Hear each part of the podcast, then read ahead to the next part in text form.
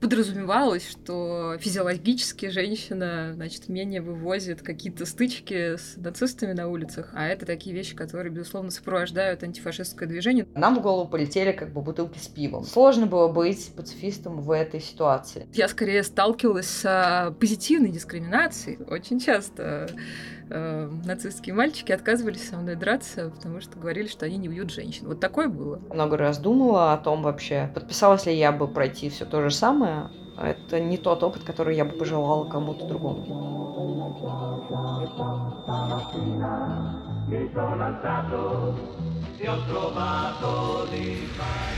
Публичные призывы. Подкаст об истории антифашистского движения постсоветского пространства. Сегодня в центре Москвы совершено одно из тех преступлений, которые 19 января 2009 года праворадикалы убили еще двух антифашистов – адвоката Стаса Маркева и журналистку Настю Бабурову. С тех пор Каждый год 19 января проходят акции памяти Насти, Стаса и всех жертв нацтеррора. Этот день стал символом международной солидарности тех, кто противостоит дискриминации. За эти годы к акции народной памяти жертвам нацизма присоединились Гамбург, Екатеринбург, Киев, Тбилиси, Берлин, Варшава. Слоганом акции стали слова «Помнить значит бороться». И именно поэтому в этот день вместе с дискурсом начинаем подкаст об истории антифашистского движения постсоветского пространства. Меня зовут Дмитрий Окрест, я автор исторических книг, в том числе «Быть скинхедом», «Жизнь антифашиста Сократа», «История движения в нулевые десятые», рассказанная его участниками. В первом эпизоде о том, как девушки боролись против дискриминации внутри и снаружи антифашистского движения. В этом выпуске правозащитница Екатерина Ванцева, помогающая жертвам силовиков, и Инесса Дымнич, работающая с уязвимыми группами. В прошлом обе участницы субкультурной панк-сцены, которые наравне с мужчинами дрались на улицах, готовили еду для бездомных в рамках Food Not Bombs, занимались дистрибьюцией сам издата через дистро, чьи фото нацисты тоже выкладывали с угрозами в интернет.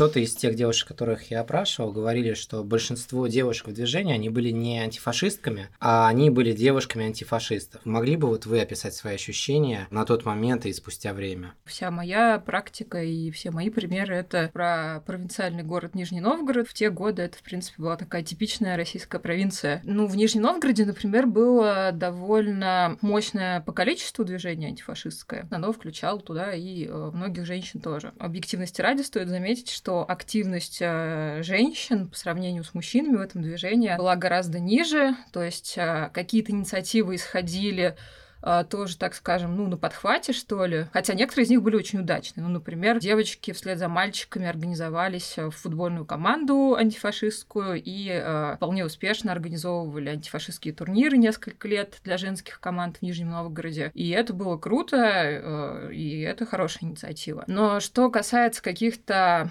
ну, я бы так выразилась, более идеологических моментов, да, чтобы вот э, женщины там, ну, во-первых, даже изучили то, чем занимаются, да, то есть вот представления о фашизме, раз уж мы про антифашизм говорим, они были у всех разные, и зачастую они были довольно слабые. И многие люди воспринимали антифашизм по-своему, трактовали его по-своему, и там кто-то сводил это к субкультуре, кто-то к дракам, а вот кто-то к книгам. И вот эта вот разношерстная публика, она тусовала тусовалась вся вместе в Нижнем Новгороде. В этой тусовке там больше активности сходила от девушек, от женщин, которые как-то все равно в анархизме больше ориентируются. Во вторую очередь уже их интересовал антифашизм. А вот большая часть женщин, она была сосредоточена как раз в какой-то вот этой второй тусовке, такой больше субкультурной. И инициатив, конечно, там было меньше, и понимания было меньше. Инесса, а ты что скажешь? Ты вот помнишь свои ощущения того периода? Я, если честно, согласна с тем, что большая часть женщин, девушек действительно встречались с кем-то из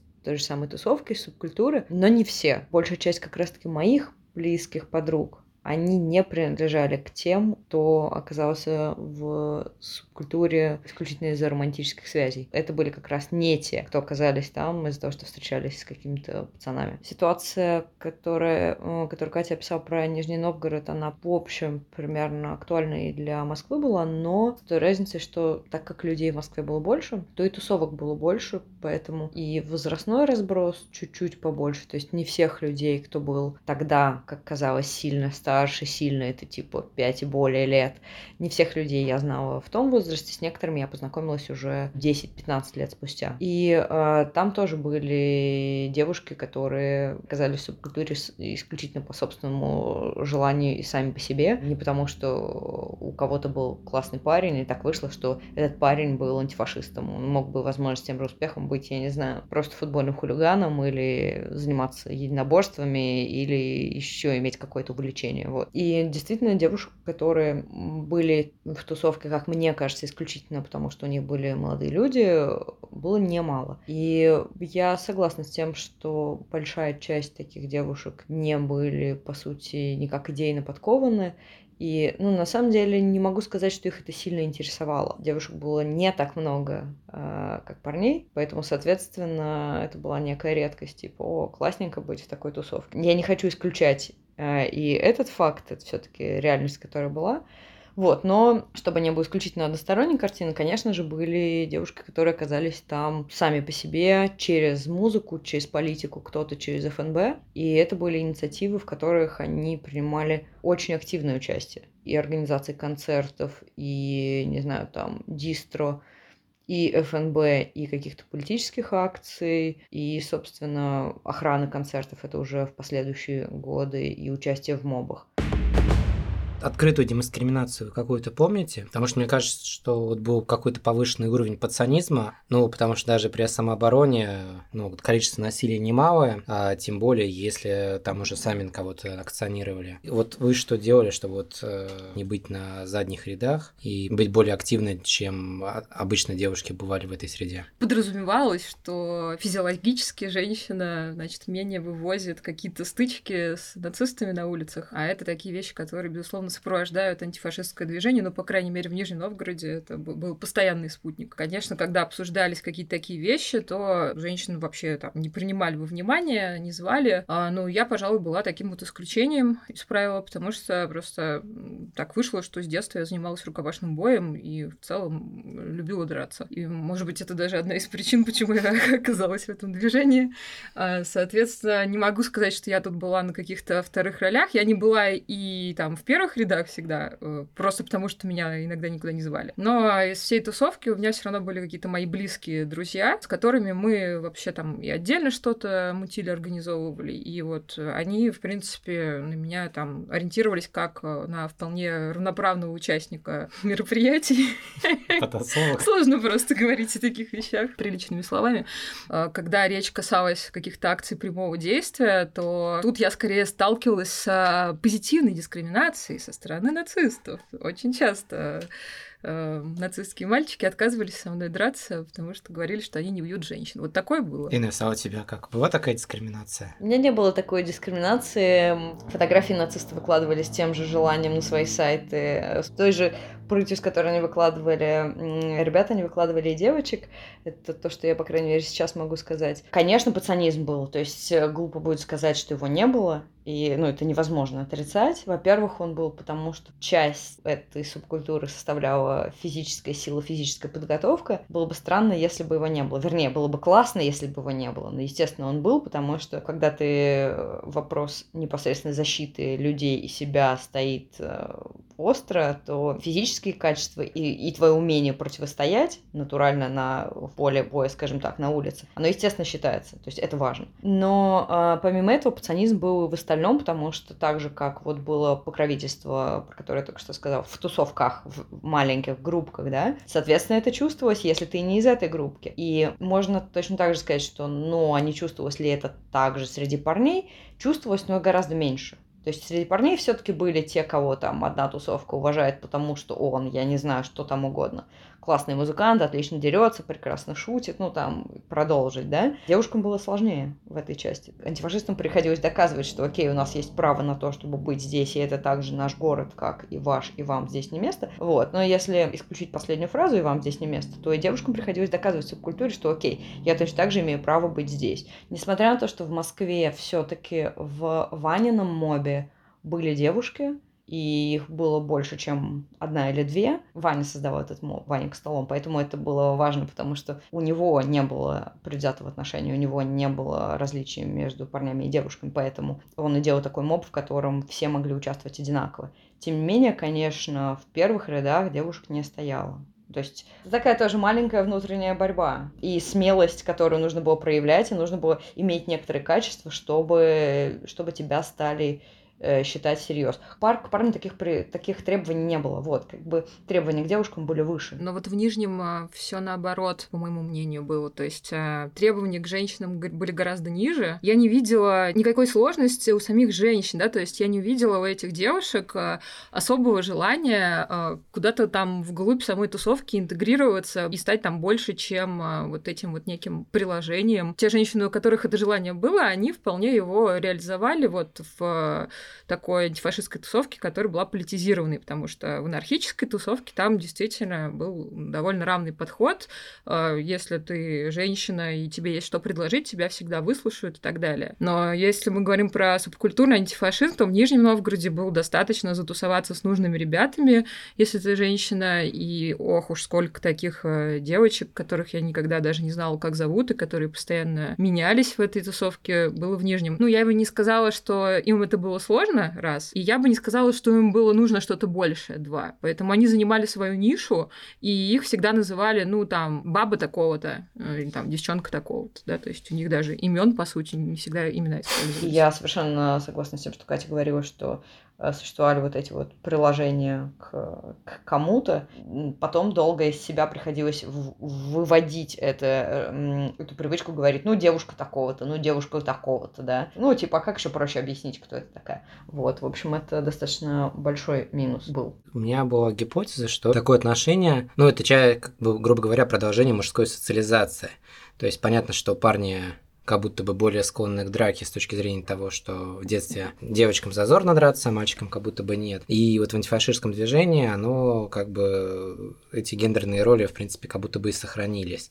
И, как мне кажется, в этом была и причина и сексизма, и гомофобии. Плюс ко всему еще не было недостаточно каких-то контактов, недостаточно какой-то литературы, и поэтому иногда это было все очень весьма закрыто. Вот вы как думаете по этому поводу? Мне кажется, тут э, еще немножечко так разделялись вот эти пласты, пласты антифашизма, да, то есть вот то, что касалось ударной силы, да, абсолютно верно. Но еще была надстроечка такая, да, к базису. Это вот э, вообще-то теория, там, поговорить э, предметно, да, о, о движении. И вот здесь у женщин вполне был шанс себя зарекомендовать. И я, наверное, тот пример. То есть я просто вывозила все базары, и мне кажется, может быть, это будет преувеличением Но на самом деле, как мне казалось, что любому мужчину я могу переспорить успешно. И, в общем-то, я это часто делала, и за счет этого мои котировочки плавно поднимались и поднимались. Точно были девушки, которых уважали за то, что они умели драться, не боялись это делать. То есть, в отличие от э, обычной социальной нормы, да, где это как раз-таки было не классно, тут девушек за это уважали. И это было не только непорицаемо, но и наоборот наоборот. Редко было, когда там девочки были, участвовали в группах, да, каких-то, а когда они где-то там пели, вау, это очень круто, группа уже крутая, просто потому что там есть девушка. Культ мачизма, который был, он не мог не производить эффект на остальное то, что происходило. Поэтому, наверное, среди парней было классно повышать свою статусную роль, в том числе за счет наличия девушки, а еще и какой девушки, а классно, она еще и классно одета, как субкультурная, о, ну вообще здорово.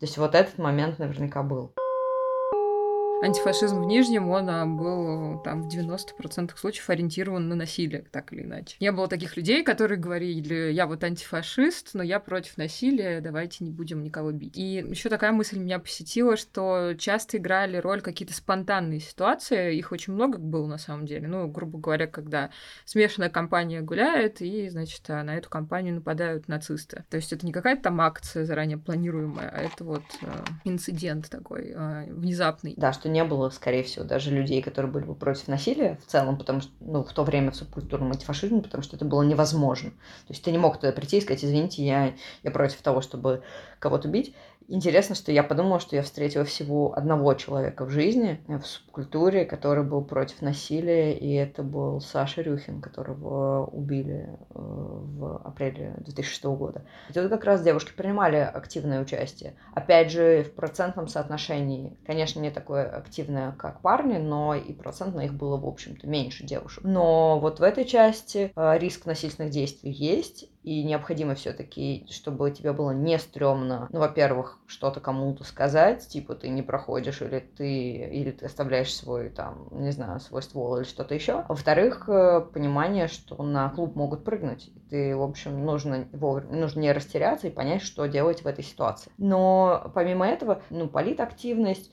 и даже, опять же, организация концертов и дистро и что-то еще. Все те вещи, где у девушек было больше возможности проявиться.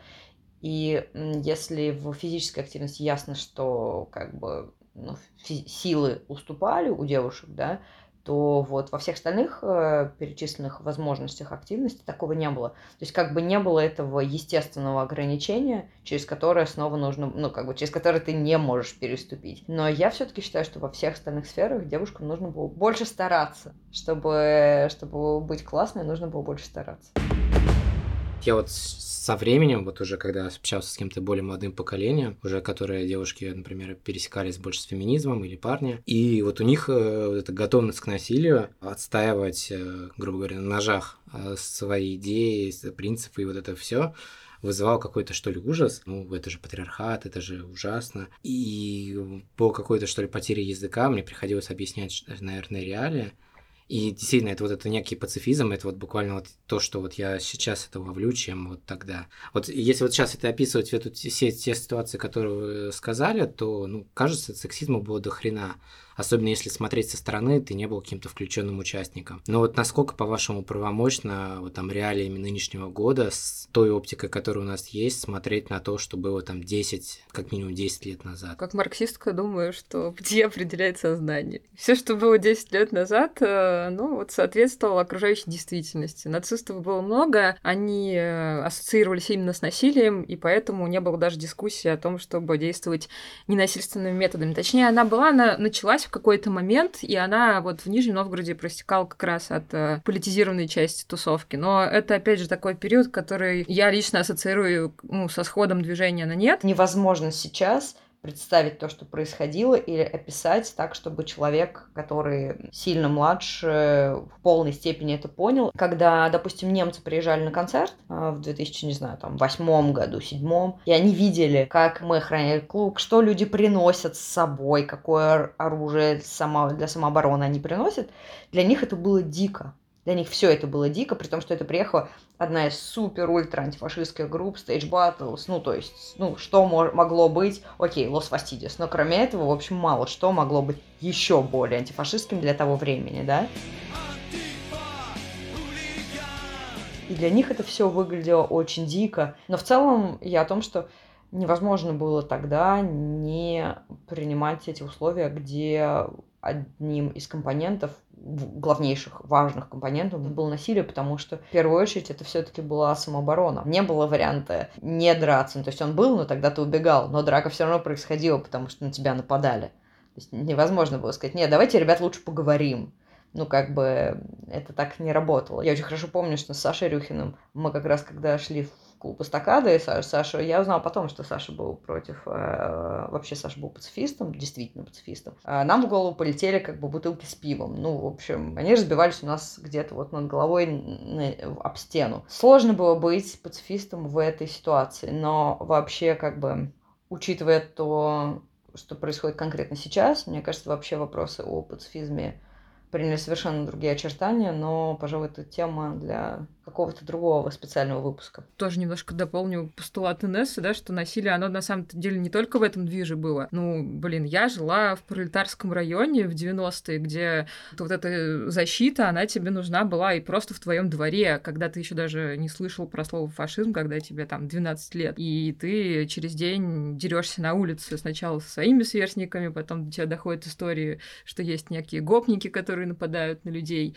и ты продолжаешь в это вникать, а потом на определенной стадии своего развития узнаешь, что еще вот оказывается а, за политические взгляды тоже нужно бороться и защищать их. И это такое некое продолжение. Но вот это все, оно было обрезано уголовными делами в отношении обеих сторон самым протестным в свое время было что? Ну, условно говоря, самым протестным, да, в какое-то время антифашизм это было супер протестно, супер жестко, то есть тебя, типа, ненавидели примерно все. Потом в какой-то момент, я очень хорошо помню, как, например, в Петербурге такими людьми стали ЛГБТИ-активисты. И это было очень интересно наблюдать, потому что они находились в наибольшей опасности. Их ненавидели все, на их суды приходили баны, а, их суд оцепляли нацисты. И вот эти, эти люди не боялись выйти на площадь и сказать, да, да, вот это, да, я поддерживаю, я поддерживаю равенство всех, да.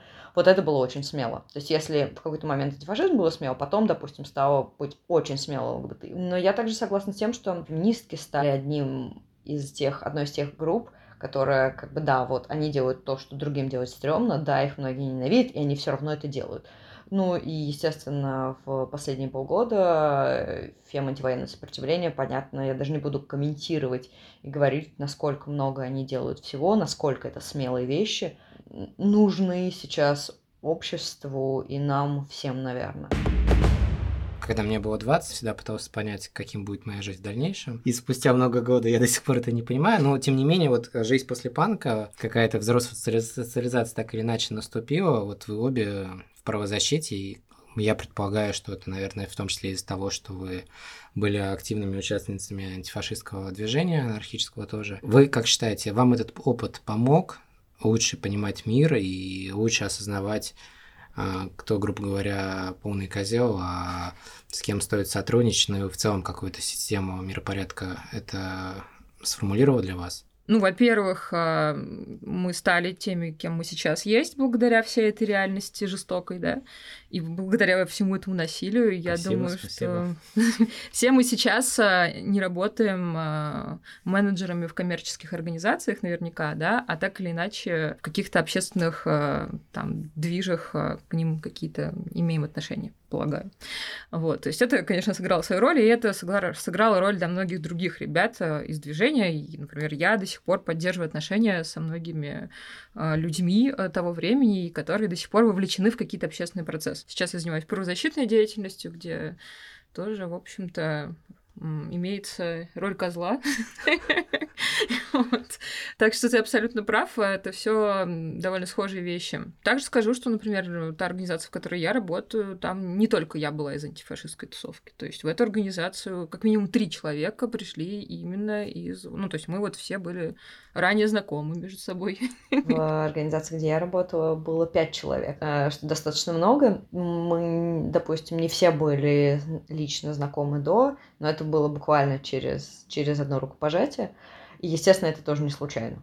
То есть не случайно не то, что все пришли в одно место, не случайно то, что все оказались в, в том месте, куда, в общем, их вели их идеи, так или иначе. Вот это как раз-таки достаточно закономерно для меня э, звучит. Это было, конечно, жестко. Я много раз думала о том вообще, ну, серии, подписалась ли я бы пройти все то же самое, это не тот опыт, который я бы пожелала кому-то другому. Но я в первую очередь, конечно, имею в виду убийство друзей, убийство знакомых. Э, это все, ну, это все не то, что человек должен вообще когда-либо видеть. Не мне не сейчас об этом говорить, но тем не менее. Но, естественно, сильнейшие потрясения ведут к тому, что приходится задавать себе более жесткие, более глубокие вопросы, искать на них решения и, соответственно, задумываться о каких-то вещах, о которых люди могут не задумываться годами или, не знаю, до конца жизни даже.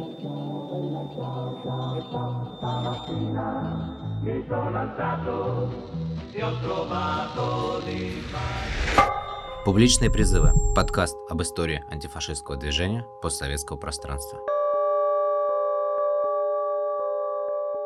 Слушайте продолжение на Apple, Google, Яндексе и всех остальных платформах, где вам удобно. Подписывайтесь на телеграм-канал «Публичные призывы» и оцените, пожалуйста, выпуск. Это здорово помогает продвинуть подкаст.